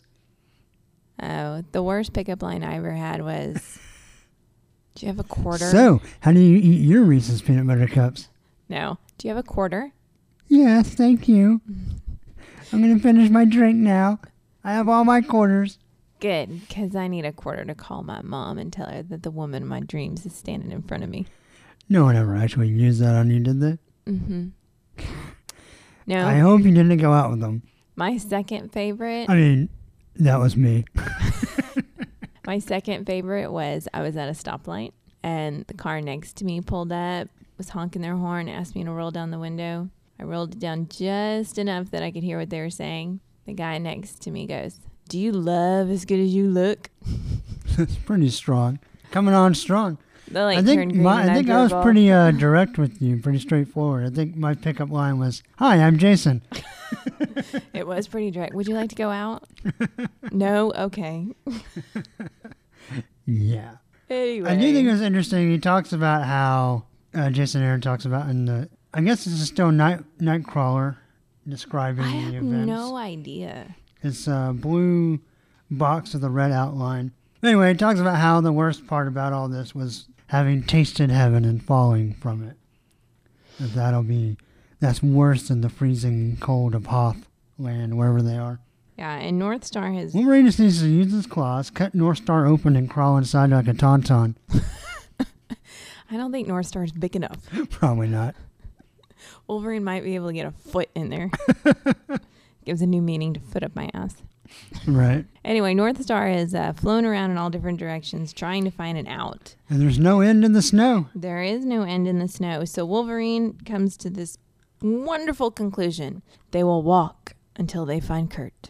If we walk it, he will come. And they disappear off into the distance. yeah. And meanwhile, back in hell, Back in hell. Firestar is trying to hold off the demons. With her perky breast. Oh my goodness. I even had, meanwhile, back at Firestar's boobs. I They- mean, hell. They get better the next page. no, they get bigger. Yeah, they do. They grow when she flames up, I guess. It's that time of the month. yeah. Her power is really is really just a really bad period. yeah. She's just PMSing all the time. It fuels the fire. yeah. Anyway, What is up with her breasts? they just- they got bigger this issue. That's all there is to it. They got deformed, is what they. Okay, well, yeah, this guys- one's this panel's kind of awkward. guys, if you really think a girl's boobs look like that, I'm so sorry. So, so very sorry. That's not what they look like. I don't want them to look like this one. Maybe in your inflate up dolls, yes. Right. Anyway, like one's kind of cockeyed and Anyway, moving on. So Firestar kind of has this moment of, of you know what? I can't hold everyone off, and wait a second. Are Iceman's there, melting. is there a skyline in the background of hell? yes, there is. Like downtown L.A. Yeah. Okay. I thought last issue it was all like caverns and Well, apparently these are LA modern fell. skyscrapers and warehouses. Well, it is a city of the devil, right? Yeah. So Firestar has this moment where she she realizes Bobby's melting, Right. and she wonders if she should just take him out. If that would be Put him out of his misery. Yeah, if that would be easier. And then she decides, no, Bobby froze hell for me. So guess what? I'm going to light hell on fire. Light 'em up, up, up, light 'em up, up, up. That was in my notes. Oh, yeah, it's a, it's a pre-game warm-up at the NBA game. Yeah. So Firestar uh, flames on. And she now looks 10 years younger. I don't. I'm just not. I don't really like her costume. It's her boobs. Well, there's but her costume too. The little. It reminds me of there's an old guy that fought when he was a Galactus guy, and then he, he fought the Phoenix in the old Uncanny X Men. If you go back to some of the flashback episodes, you can hear about him. Okay. His name was Star Lord, and he kind of had these like faded flames, Uh-huh. like the color fading from red to yellow. It was like a He Man design. right. I just don't care for it that much. I don't mind her costume. I just I kind of like her mask. It's kind of cheesy, like kind of the uh, a fire version of the what's it, what do they call that? The Diablo mask and the Yeah. Domino mask. That's what it's called. yeah. A Domino mask. It's kind of the fire version of that. That part is kind of cool, but Yeah, I just I I don't do mind her her costume. I her boobs bug me. They're weird this issue. I won't lie. Also, meanwhile, Nightcrawler offers Beast a mint, and Beast gets mad. Just kidding. So. Beast still has a sword in his back, and he's pretty pissy. yeah, and so he starts to strangle Nightcrawler, and Nightcrawler asks him to remember something, anything. So Beast remembers fondly of a game of obstacle chess, which I'm sorry, this reminded me of Wizard's chess from Harry Potter. Um, and then Beast is brought back to his sanity ways, and Oro removes the blade from Beast's back, and all three of them, after, you know, Beast tries to strangle Nightcrawler, but in a loving hug. Yep. They you. realize they're the only ones on the ship. I like the part though in the flashback before the game, um, the chess game. The Beast and Nightcrawler decided they weren't going to go out with the rest of the X Men. I guess because they didn't want people to go, oh look, blue fur. um, so they they decided to stay home, and, and Storm says, "Are you sure?" Wolverine even promised not to start another bar fight. Wolverine's like, "We'll see." Thought that was pretty funny. That was pretty funny. I do like McGuinness uh, draws Nightcrawler smiling a lot. I like that. Well, and you know, I would expect Nightcrawler to smile a lot. Yeah, it fits his mean, personality, Yeah, he's a very happy-go-lucky kind of a man. Right? So then we go back to hell where Bobby thinks he's dead, and his version of hell is having to pee all the time. or feel like he has to pee all the time. So Firestar tells him that he's not in hell, that she set hell on fire because she lit it up, up, up. Right. Can I just say again? I love Ed McGuinness's Bamfs. yeah, well, sh- They're ve- Firestar I, I want a stuffed animal. Do you really? Yeah. I'll see what I can do. Firestar tells Bobby that the Bamfs bamfed them somewhere, but she's not exactly sure where they are. Then Nightcrawler shows up and gives an overly grossed out, what the hell, how the Bamfs are actually his little brother's description. Yeah, so basically Azazel. No, it's Mother Maggot plus Changeling in the form of the fa- of a face eating something or other. Lamprey. Right, equals baby maggots who drink Azel's blood. Equals Is it, yeah. Nightcrawler's So brother. then they hatch out of the cocoons and turn into red Bamfs. No, they. Ha- oh, you mean after they drink Azazel's blood? Yeah, after Yeah. they drink Azazel's blood, they turn into red Bamfs. And Azazel sicks them on everybody. And Nightcrawler found one, which I'm assuming this goes back to issue one. Yes. So we're kind of getting a timetable that really, and of course, the theologian in me wants to just say it doesn't really matter because heaven and hell have no time, right. right? Like, Yes, Anyway. but red bamfs and blue bamfs came through the portal. If you yes. remember. But anyway, so so what? Well, I guess what, what I was getting to before I got on the, on the time thing is that so basically the heaven scene in the beginning of issue number one really happened all the way back before Wolverine and the X Men, where the Bamfs came in. So like. Yes. that timeline is way jacked up. So anyway, Nightcrawler found a red Bamf and somehow turned it blue. He just it basically says him. that's a story for another time. Yeah, all he says is because Firestar goes, "You're dead. You don't have blood. So what'd you do?" And he goes, "I just promised him something." And, we don't know it. what that promise is. No. But we know it's probably bad because his face gets covered in shadow when he says it. Ooh. Ominous. And there's a bunch of blue bamfs, which means he promised more than one band. Oh yeah, no, he, he made he made quite the promise. I'm actually pretty curious what that will be. I'm I'm I'm curious if he said, "If you help me, I'll stay here with you." Then he'll break it. Spoiler alert: X Men Legacy number one comes out in a couple of weeks or months. I don't remember. Ah, Nightcrawler's not staying here. gotcha. So then we go back to the snow. We go Oh, no, back we to go- Hoth. So we go back to the cold where Wolverine tells North Star, and this is just this whole conversation was very um scripted. Well, yeah, a guy wrote it. No, I mean like I I could see it coming from a mile away. because North Star says, Wolverine, don't fall. You can't fall. You have to keep Ah, going. Right, and then And he walks Wolverine goes, I won't fall. And North Star says, Okay, I'm going to go look around. And then Wolverine falls. Yeah. And then he says, we get a flashback of Wolverine talking about, How he's going to die. right. He says, belly full of whiskey, face full of arrows, surrounded by piles of ninjas. Me alone on a blood drenched floor. That's how I die. Surrounded by dead ninjas. That's your Nightcrawler voice? Surrounded by dead ninjas. Not by friends. By a loving wife. Perhaps children. Me with kids? I don't think that'd be such a good idea, Elf. Trust me, it's better if I die alone. And trust me, mein, f- Mein Freund. mein Freund, when the moment comes. Dot, dot, dot. An elf does say dot, dot, dot. Yeah, he says it out loud. Mhm. Yeah. Ellipsis. when the moment comes, ellipsis. And Wolverine looks No up. one wants to die alone. No one wants to die alone. And Wolverine looks up in the snow, and there's a fluffy little bamf staring back at him. Well, he says, You were right, Elf. Damn your blue hide. Okay, so I get they're in the snow, but I also think it's interesting that, you know, Elf is blue, and all the scenes that they're in the ice and snow are all blue. Mm-hmm. They're all in Because snow is monochromatic blue. Yeah, but if we were in a blizzard, you'd still be able to see Wolverine's yellow costume. It wouldn't be blue. But it's frozen, man. No. Oh, I thought Wolverine's claws were frozen out. Yeah, he pulls them back in, though. That's kind of a bum, bum deal. Well, they were kind of frozen. Or worse, that would have really hurt There's- going back in his hand. Yeah, there's a lot of I saw a lot of flaws in this book. So he sees the little bamf and he goes, "Elf." And Nightcrawler is there to tell him that they they have a uh, after they have a long embracing hug. Uh, you make fun of it. This is one of my favorite panels in a long time. It's a full page panel, and it's basically Nightcrawler picking up Wolverine out of the snow And saying, and rescuing him. "Forget you, North Star," North Star's flying around. and freezing his butt off. No, Firestar has him in a heat bubble. Oh, I thought that was Bobby.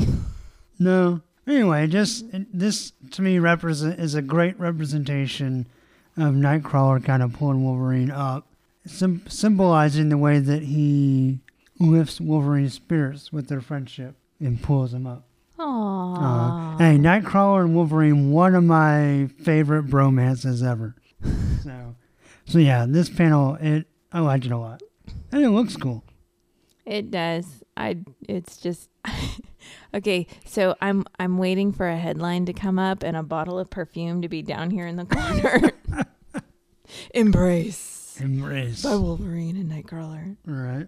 Nightcrawler bamfs them back to the ship. Well, ship. first he says because he, he promises Wolverine some whiskey, and Wolverine's like, You got "Is there really whiskey?" No, he lied. No, I just wanted to give you a reason to live. He said. Getting out of this icy piece so of Nightcrawler kind of keeps dodging the issue that he's still dead. yeah. But he is dead. He didn't. Yeah, I mean, no, he, he, is fell out at of this heaven. point in time. Yeah. So then we get Pirate X Men. no, They're gonna go attack No. Azazel's ship. no, we don't get Pirate X Men. We do. We get what's her name? Mary Ann from Gilligan's Island as Firestar. She does kind of look like Marianne. Yes. We get Wolverine who looks constipated and Beast who looks scared. Everybody's got a pirate bandana on. Yeah. So I have a flaw with and Storm has a headband. Yeah, I have a flaw with Firestar. Okay. She has a red belt now. Yeah, it's part of her pirate get up. She didn't have a red belt mm. originally. Yeah, and Beast didn't have a bandana. Storm didn't have a headband. Firestar also now has extensions. She always had long hair.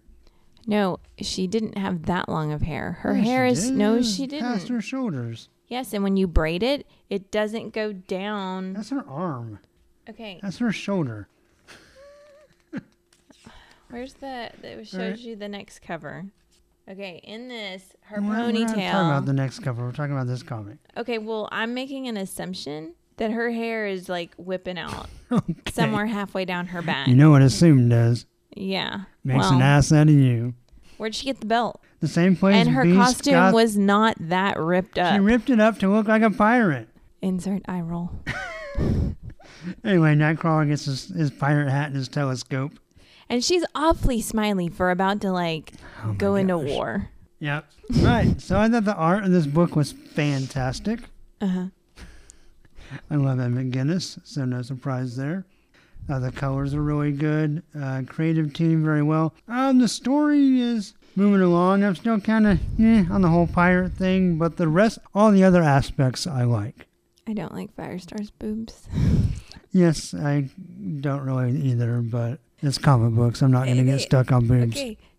This one became real oval, and this one became. I know. I said they were mismatched and cockeyed. I said that. Bad. All right. So thoughts. Thoughts. Um, I thought all parts were interesting. Um, Yeah, I really want to know about the bounce. yeah, I think that's the only part that intrigues me. Fair enough. Everything was kind of ho hum. Can you repeat that without yawning, please, so I can have a clean edit? I think everything was kind of ho hum. Thank you. I thought it was pretty good. I thought it fit everybody's personality pretty well. Yeah, I'm interested to see what happens next in part five of five. I don't. So- I guess the whole pirate thing's just getting kind of old. Yeah, yeah, it's kind of silly. I but it's kind of it's silly in a comic book way, so I'm I can tolerate it. I just, I don't know. I could have done without everyone like dressing in their pirate. That part is so yeah. Like, hey, we're on a pirate ship. Let's be pirates. Are they talk in pirate talk next issue? I'm done. uh, yeah, I won't be cool with that. I don't know. Nightcrawler wearing If the like. Wolverine's like, "Arg, I'm the best at what me do, and what me do ain't very pretty. Shout or swab the deck."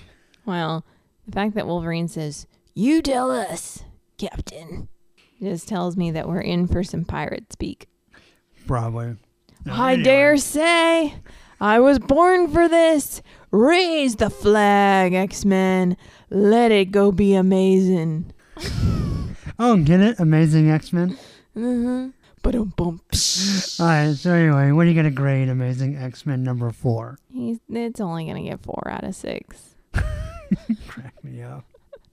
Why? Because I bash it and then I give it a decent rating. Well, because we're we don't sound like we're anywhere in the same ballpark. but I'm gonna give Amazing X Men number four four out of six squaws.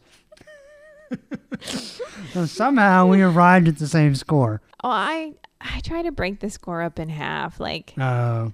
half for art, half for Yeah, the art definitely raised raised the value of the book to me. Oh, and Yeah. I enjoyed the art a lot. But I liked the story enough too. All right, so we both give Amazing X Men number four four out of six claws. Let's move on to Marvel Knights X Men number four. This is Scooby Scooby Doo. Haunted Part Four of Five. Uh, story and art by Brahm Revel. Colors by Christian Peter or Peter. I don't know. Letters and production by VC's Joe Sabino. And then Revel and Peter Peter did the cover. And we're still going with our theme. We have the logo in the bottom two thirds in black and gold. And the top third is art. This time, kind of crappy art. Scooby Scooby Don't, Doo. don't really like this cover at all. Um, No, I kind of feel like, and even the whole book, I just sort of feel like somebody said, "Hey, let's sketch everything out on a napkin and then scan it in." Indie comics. There you go. All right, so remember the X Men are investigating a murder in the deep south of mutants. They find out there's this cult who's trying to turn mutants into drugs because one guy had the right power, but none of the other mutants do, so they're just killing them for no reason. The X Men are trying to save them. They don't really want to be saved that much. And there you go. All right, so on in part four or five. The cult is riding into town. They're shooting everybody up. Kill all the Um, humans. Ro- yeah, okay, so basically we find out that when the first mutant that had the psychotropic powers died, he basically said that their time was coming. Like, I thought it was just a veiled threat, like, I'm going to get you back. Right. But this guy took it as a prophecy that the humans were ending. So he wants to turn everybody into mutants and kill all the humans. So that's what his thing is. And he gives all his guys masks to make them look mutated And they like all a tiger have mask a and third a Joker eye. mask. Yeah, that's their symbol. The third eye is their symbol. Yeah. I'm assuming. Somebody had fun with the Sharpie. So Rogue and Wolverine fight for not much good reason. I thought it was kind of cool because the whole thing is all these memories. This Darla girl, her powers to bring memories to life, and Wolverine brings back a memory of young Carol Danvers before Rogue stole all her powers and personality. yeah, I didn't know any of this, so Alright, it so was Rogue's over my head. backstory in the late '80s and all the 90s. She basically attacked Miss Marvel. Well, actually, we're actually coming up on that in the flashback episodes. Oh, okay. Anyway, and she she actually kind of had Miss Marvel like in her for a long time, and Miss Marvel went into a coma, from which she eventually recovered. But so all like in the cartoon stuff, when Rogue can fly and is really strong and all that stuff, that's all Miss Marvel's powers that she was able to keep permanently. All the other powers, you know, kind of fade away. But since she kind of absorbed all of Miss Marvel, well, she had the powers. Per- anyway, that's kind of like what she looks on as like her worst mistake Gotcha. because she kind of like basically killed Miss Marvel. And so Wolverine kind of brings back a young one to fight her. And then Rogue returns the favor with all of Wolverine's bad guys Sabretooth, Silver Samurai. I love how they themselves don't fight each other. They're like, I'm going to come up with the worst memory ever. Right, to fight you. So then Kitty and Crystal are running around doing some stuff. There's some more fighting, a lot more fighting. Uh, Darla decides she's going to get drunk at the saloon. She has a memory of her dog. Some of the bad guys come in and they're going to kill her because she's just a human. Because she doesn't have a costume. That's why she's not a mutant. Oh, That's their definition of mutant, is someone that wears a costume. yes. But she's like, no, I am a mutant. But then she decides, you know what? People aren't the only ones with memories. Places have memories too. And she thought that was kind of cool. It was. And she brings back all the group from YMCA. Yeah, the village people from Yeah. behind the bar. We have uh, Davy Crockett, a Civil War soldier, An Indian. an Indian brave. and a it looks coal like mine a coal worker. miner. Yeah. Yeah. So all different people that have drunk at this bar in in the olden days. And so they fight the humans. And she decides to take another drink. So Crystal decides her uncle is the old sheriff. No, he wasn't the sheriff. Or was he? No, he was. Basically, the But sheriff was he- crooked. No, wasn't he purple and blue and ghosty before he got killed? Yes, because they were on their way to to get Darla, and Darla is making memories real. Oh, so he, there was a real one and a memory one? Yes. Oh, okay, whatever. All right. So Wolverine fights all his ghosts, all his demons. Uh, Sabretooth looks like uh, Mr. Magoo. Oh my gosh. And Wolverine decides he fights a bear, but inside the bear is himself. Um. Okay. Uh, so basically, we get the we get the backstory that I already gave you on the first mut- mutant had the powers, and they tried to make drugs from other mutants, but it failed. Well, and and I think it's also important that her uncle, when he found out, so she basically tells people what to think. Yeah, and they think it. And when her uncle found out that what power she had, now once you find out her power, it doesn't work on you anymore.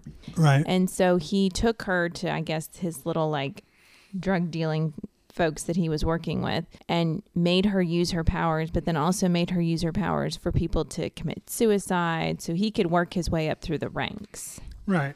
But then he eventually didn't need her power because he was manipulating both sides anyway. He was in control. He was playing both sides. Rogue has both her memories and Miss Marvel's memories brought to life. Thought that was interesting. Yeah. And Darla rides a tiger. Darla is playing He Man. Yeah, yeah, it's Battle Cat. Yep. And Darla decides the leader of the cult is crazy. Uh, Wolverine's still fighting himself, and Rogue kisses him to calm him down. And she's attacked by a bunch of grizzly bears for some reason. I think she's taking on his memories. Yeah. Anyway, uh, that's kind of it, I guess. Well, you also find out that the crazy cooks people think that Darla is like their prophet or their saint, or I don't know what you'd call her. Uh, yeah, I don't know. And they're following her. They're now going to like protect her. Oh, oh, yeah. So Darla's thing is, I guess she just takes things really personally, even though Wolverine never actually touched her. No. But or said he didn't like her. But because he was, and she has to, she knows Crystal's powers, Right. so she has to know that Wolverine was under her control. Doesn't matter. Anyway, she decides that all the X Men are free to go, except for Wolverine. She's going to kill Wolverine. Brilliant. Which, by the way, you can't do because this is before he lost his healing factor. Well, she's also drunk and riding a giant tiger. That's true. And she has a guy protecting her who drew a third eye on his forehead. Anyway, I feel like this art kind of gets a little bit worse every issue. A little. Yeah, Can we insert a different word than a little? I'm trying to be nice. Okay. I'm respecting the hard work that goes into these books. You mean all the napkins? Okay. Denise not a fan of the art at all. no. That and these people monologued entirely too much. Yeah, but I thought the story actually took a little bit of a turn back kind of upwards. I like Darla taking charge. I think her reason for wanting to kill Wolverine is dumb. I like the I like her powers, first of all. I think Crystal's stupid. I don't really like her as a character. I think Darla is interesting, and I think her powers are really cool. And it's not just another mutant that can play mind games or make people feel like they're reliving a nightmare, but she actually brings the memories into physical, tangible life. I think there's just there's a lot of potential for good stories there. Not sure if this is maybe the best use of it No. in this story, but I I, I think this guy, I'm assuming he created the character. I think he created a really good character. I think he did create a good character. Someone else can maybe take and run later. Yeah. Someone else needs to draw it. Yeah. Anyway, uh, yeah. Anything else you want to say about this? No. All right, Marvel Knights X Men number four. I'm gonna give it three out of six claws. What are you gonna give it? Two. Two out of six for Denise. Okay, so next up we have Where's Logan? And for this episode, he has uh, three one page cameos in Avengers World number three, Deadpool 24, and A plus X number 17. So, Avengers World number three, Jonathan Hickman and Nick Spencer are the writers. Stefano Caselli is the artist. Frank Martin with Antonio Fabela and Edgar Delgado do the colors. VC's Joe Caramagna is the letterer. Uh, the cover is by Rags Morales and David Curiel. And the cover's not bad. It's Shang-Chi attacking Gorgon in some Temple of the Hand. The background looks cooler than the characters do. Uh, Gorgon has really big monkey toes, and Shang-Chi just looks like Shang-Chi. It was kind of dumb. All right, so basically in this issue, uh, remember that Gorgon has done some hand ritual in Madripoor, the island of Madripoor, we find out. And as far as I know, this is a new thing to this book. I don't remember it in the past. Could be wrong. Anyway, apparently Madripoor is on the head of a giant undersea dragon. And the Gorgon has woken it up and it's flying away. And Wolverine, Black Widow, and Falcon were sent there to uh, take care of it. And Shang-Chi was also there. And he busts in the, into the temple and fights Gorgon and gets beat.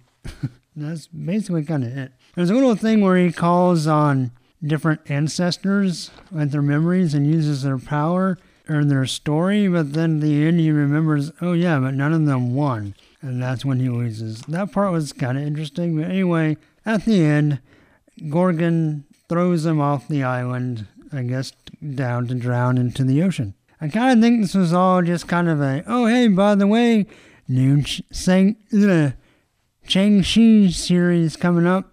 So it felt like a kind of a commercial.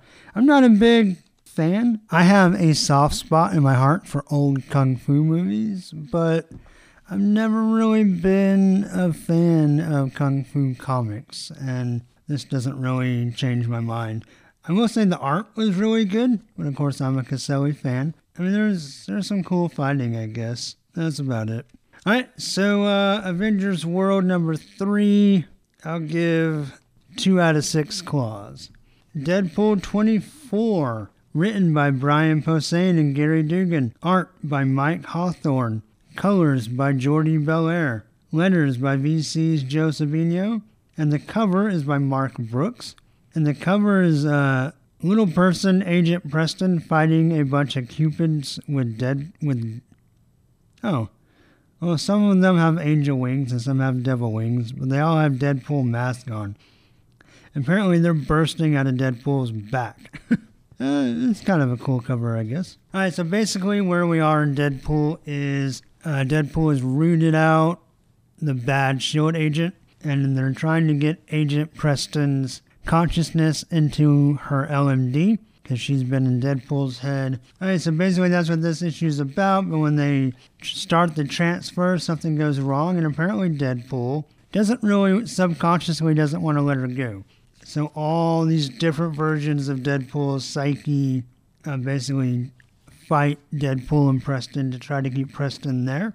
And there's a part, there's a memory uh, from the recent Good, Bad, and the Ugly arc, and we see Wolverine and Captain America on some barbed wire. That's about it. Now, Doctor Strange comes in and says, Hey, you gotta let her go. We meet some black and white Deadpool that says, You'll meet me later. And then Agent Preston leaves, and our LMD wakes up. She's reunited with S.H.I.E.L.D. and her family. And then we see Deadpool at a bar, and he looks in the mirror, and seems like Agent Preston is still there. Maybe. Guess we'll have to wait till next issue to find out. But the art by Hawthorne is okay. Not as good as, I don't know. I guess it's about the same as it's been. It's kind of a letdown after Declan Shalvey, but it's not bad. It was pretty funny. I mean, it's Deadpool had its had its jokes and a decent story. Let's see where it goes. I'll give a Deadpool 24 three out of six claws.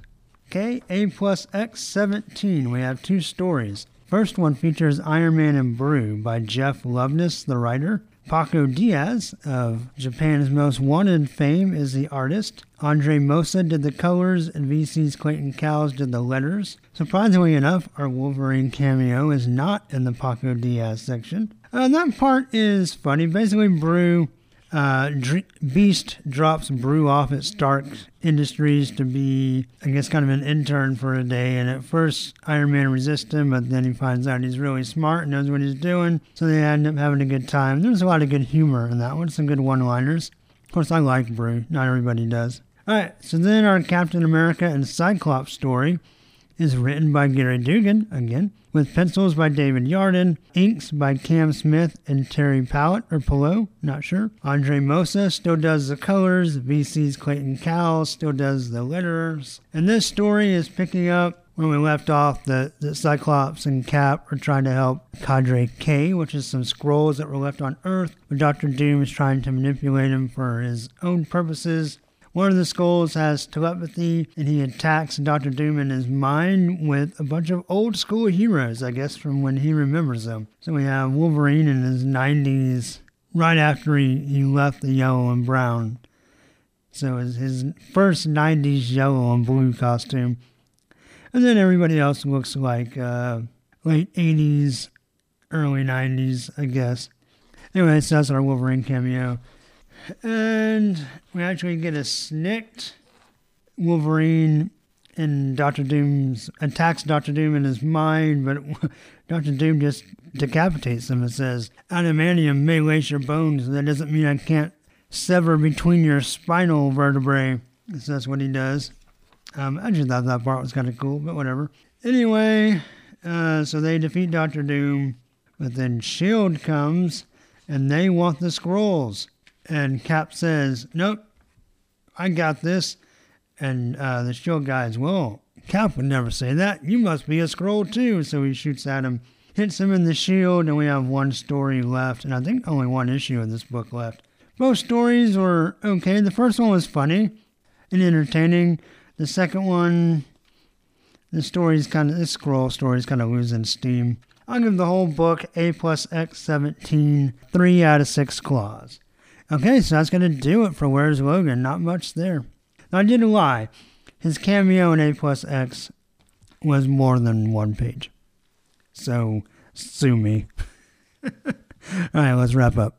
And I lied again, so sue me again. I didn't realize that Wolverine is also on the last page of Avengers Assemble number 24. This is written by Kelly Sue DeConnick and Warren Ellis with art by Matteo Buffagni, colors by Ruth Redmond, and letters by VC's Clayton Cowles. Jorge Molina did the cover. The cover has uh, Iron Man and Spider Girl back to back in their team up. All right, so remember in this story arc, we have Spider Girl and her teacher, or one of her high school teachers, got Terrigen bombed and went into a cocoon. And this mad scientist lady, uh, Toxin, stole him, or stole the cocoons. And she's been teaming up with different Avengers one on one, kind of going through the pieces of the puzzle to find the cocoon. So this issue is mostly her with Iron Man, and there's some pretty cool interaction between the two of them. Of Iron Man kind of showing her the ropes of, of basically research and, and studying your bad guys and your missions. And so they find her teacher, but Iron Man can't detect him, so it turns out that his inhuman power is that he is invisible to machinery and detection. So they find out the toxin is going around. Of course, she has uh, co opted this power, and she's going around busting up AIM groups looking for the other cocoon that was with the teacher's cocoon. So basically, we go back to Avengers Tower. Spider Girl kind of feels like the Avengers have been patronizing her, but Captain America's like, oh, no, no, we've been watching you. You've been doing good work, and now we're going to get all the Avengers together. And that's when we see on the last page them all gathered on the roof, and Wolverine drove up in a convertible sports car and he's in his Logan street clothes and he's leaning on the on the car as the other Avengers fly in. We have um, of course Captain America and Spider Girl are already there. We have Shang Chi gets dropped off by a helicopter. It looks like Black Widow and Hawkeye in a little jet. Spider Woman flying around. Captain Marvel on a space bike and Hyperion. And somebody's with Logan in cargo pants. Is that Bruce? Maybe Bruce Banner, I guess. I don't know. We'll see. Anyway, uh, I thought the uh, the writing was really good in this issue. Really good conversation. I'm gonna give Avengers Assemble 24 uh, five out of six claws. It's a really good, fun story, and I'm enjoying it. So Avengers Assemble 24 five out of six claws, and that now you can quit suing me because I'm telling the truth. We're done with this segment. That's it for Where's the Logan. So last up, we have our SNIKT Family segment. SNIKT Family. We're going to focus on X23. And of course, she is in the trial of Jean Grey, parts three and four of. Well, that's weird. One of them says part three of five, and the other one says part four of six. So I don't know. We'll see. But it's all new X Men number 23 and Guardians of the Galaxy number 12. All new X Men is written by Brian Michael Bendis with pencils by Stuart Immonen, inks by Wade Van Grawbadger, colors by Marte Gracia, and letters by VC's Cory Petit. Immonen, Immonen, Grawbadger, and Gracia did the cover. It is basically Jean, young Jean in a crowd of aliens with some purple spotlights shining on her, and it looks like some dry ice. uh, it's a pretty cool cover. Nothing amazing. All right, so basically, remember that um, the Shi'ar have violated the No One Touches Earth policy and come and taken young Jean to pay for the crimes of old Jean in the past when she was Dark Phoenix and she killed a solar system. Got it? Good. Okay, so we start this issue with young Scott dreaming of Jean, uh, telling her that he loves her, and then he wakes up and he's in a room full of everybody uh, young X Men, the new X Men, and the Guardians of the Galaxy. They're all lounging around, talking very Bendisy. And so basically, really, we see X23 kind of sitting on a bench or a crate of some sort. I think that's about most of what she does in this issue. All right, so then we uh, see Jean, uh, Gladiator, uh, kind of tells her what's going on. Of course, she's not happy about it. Then the uh, the Shi'ar ships attack the Guardian ship. Uh, there's a part. There's some good stuff between uh, young Iceman and, young Beast. He says, uh, I, I just like talking to the talking raccoon. It makes me feel like a Disney princess. Actually, Rocket Raccoon is probably one of the best characters in these two issues. His uh, attitude and snark is pretty pretty fun. Anyway, they're attacked by the Shi'ar, and they're going to send Angela and Groot out to fight. But oh, and then we get an interlude with young Jean talking to Oracle. You might remember her from the Dark Phoenix saga. She's a Shi'ar uh, telepath, and she says, "You know your future, right?" And she goes, and Jean tells her that she got all of Beast memories of her future like in one burst, but she doesn't really comprehend them. Uh, Oracle tells her you murdered a planet, and she has a little tear, but then she gets defiant and says, "No, I haven't." Which I thought was a very interesting way to phrase it. Anyway, she understandably gets pretty pissed. So the Guardians are are fighting. Angela, Drax, and Groot are outside. Gamora is about to go outside. And X23 says, I want to fight. And Gamora says, Ooh, you I like, but you gotta stay here. And then the Starjammers show up. Alright, um, I'll give All New X Men number 23. Uh, it's pretty fast paced. I like what's going on. The art's really good. Of course, the colors are great. We'll go 5 out of 6 claws. Guardians of the Galaxy 12, uh, Scott again wakes up. He has a, a dream about when his parents kicked him and Alex out of the plane when it was attacked by the spaceship over Alaska, and there was only one parachute, and Mrs. Summers put young Scott and Alex in the parachute and threw them out of the plane so they could survive. And Scott again starts off a comic waking up, laying on a bench, surrounded by a, lot of people. This time it's the all new X Men, the Guardians of the Galaxy, and the Starjammers. We get a re re reunion of Cyclops with his dad. Corsair even points out, This is odd. I've done this before with older you, and now I'm doing it with you. This time traveling stuff's weird, huh? Uh, there is a funny thing where uh, they hug, and Rocket Raccoon's like, What are they doing? Ew. and uh, Peter Quill says, Some fathers hug and care about their kids. Not ours, but you know, some. And right on cue, we go to Spartax where King J'son is talking to his, uh, I guess, royal advisor, who tells him, by the way, the Shi'ar violated our no Earth policy and they stole Jean Grey. The mutants don't seem to know yet, but I guarantee uh, this is going to cause a uh, incident. King J'son was like, well, I was going to let the Shi'ar have their little pomp and circumstance with this trial of Jean Grey, with the finger quotes. But then the uh, advisor tells him, oh, but your son uh, rescued him the X Men. He's like, damn it. well, now I can't leave this alone. I gotta go get my son. So then we go to the Shi'ar homeworld, and there's a lot of political maneuvering and stuff. Young Scott is overwhelmed. He leaves on the ship, and uh, X23 goes to find him. And of course, you know, he kind of rescued her and brought her into the fold as a new X Men. And um, she goes and says, I don't usually do these, but you seem to need it. And she gives uh, young Cyclops a hug and he cries. We see a tear roll out from under his visor, and they hug. So some more uh, potential feelings between young Scott and X23, which would make old Scott and old Logan both incredibly furious. So I love it. so then the trial starts with Jean Grey, and they show footage from um, the Shi'ar starship that witnessed Phoenix destroying the planet and then the ship and Jean is uh, very upset by this footage, and that's really enough. So, uh, uh, I, do, I didn't do the credits for that. Sorry. It's also written by Brian Michael Bendis. The pencilers are Sara Pichelli and Stuart Immonen. Inks are Sara Pichelli, I'm assuming on herself, and Wade Van Grawbadger over Stuart Immonen. Colors by Justin Ponsor. Letters by VC's Cory Petit. And cover is by Pichelli and Ponsor. That cover shows young Jean and Gamora fighting some spacesuits. It's okay. Not that great. Not Pichelli's best cover.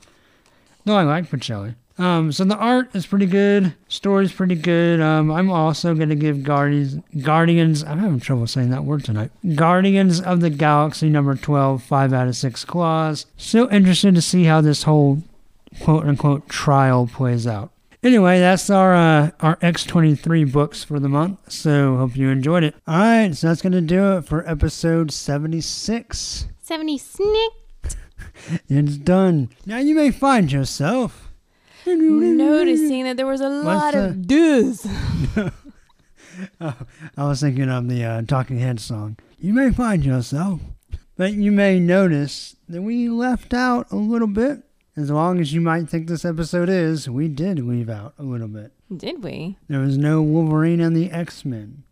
Oh, there wasn't. No, so because that's they didn't have a part deux. no that there are actually de issues this month. There are deux issues. Oh my goodness, people are gonna hate us, No, they're just gonna hate the word deux. and they should. Deux. Um. Deux. Oh my gosh. Can I say it one more time? But so Duh. the next episode will be all right. So what happened is we had the last two issues of Volume One of Wolverine and the X Men that came out this month. Okay. But then issue number one of the next installment comes out next week. So, our next episode will be us wrapping up the first series and kicking off the new one. It'll be kind of a Wolverine and the X Men special bonus episode. Bonus. Bonus. Bonus. Duh. So anyway, that will be next, and then also coming down the line, of course, we'll have the regular books for March, and then I have a little something, little something, something for the next flashback episode. But I'm going to keep that a surprise. Wait, wait, wait, wait, whoa. You're going to tell me, right? You already know. Oh, I do? Yes. But anyway, that'll be uh, Days of Future Past. But we're, we're going to Because do it's a flashback. yeah, next flashback episode. But we're going to do it up right. So hopefully you'll all enjoy that. Try to get that to you before the end of the month. We'll see how everything goes. So anyway, um, please leave an iTunes review. Please. You can visit the website for show notes and stuff. That's Sniktcast. www. You don't need that. It's uh, sniktcast.podbean.com. You can email questions, comments, salutations to snickcast at yahoo.com. You We can like the. Facebook page. You can follow us on Twitter at Sniktcast. I think that's about it. So, anyway, um, so until next time, take care of yourselves. Hugs and snicks. Bye.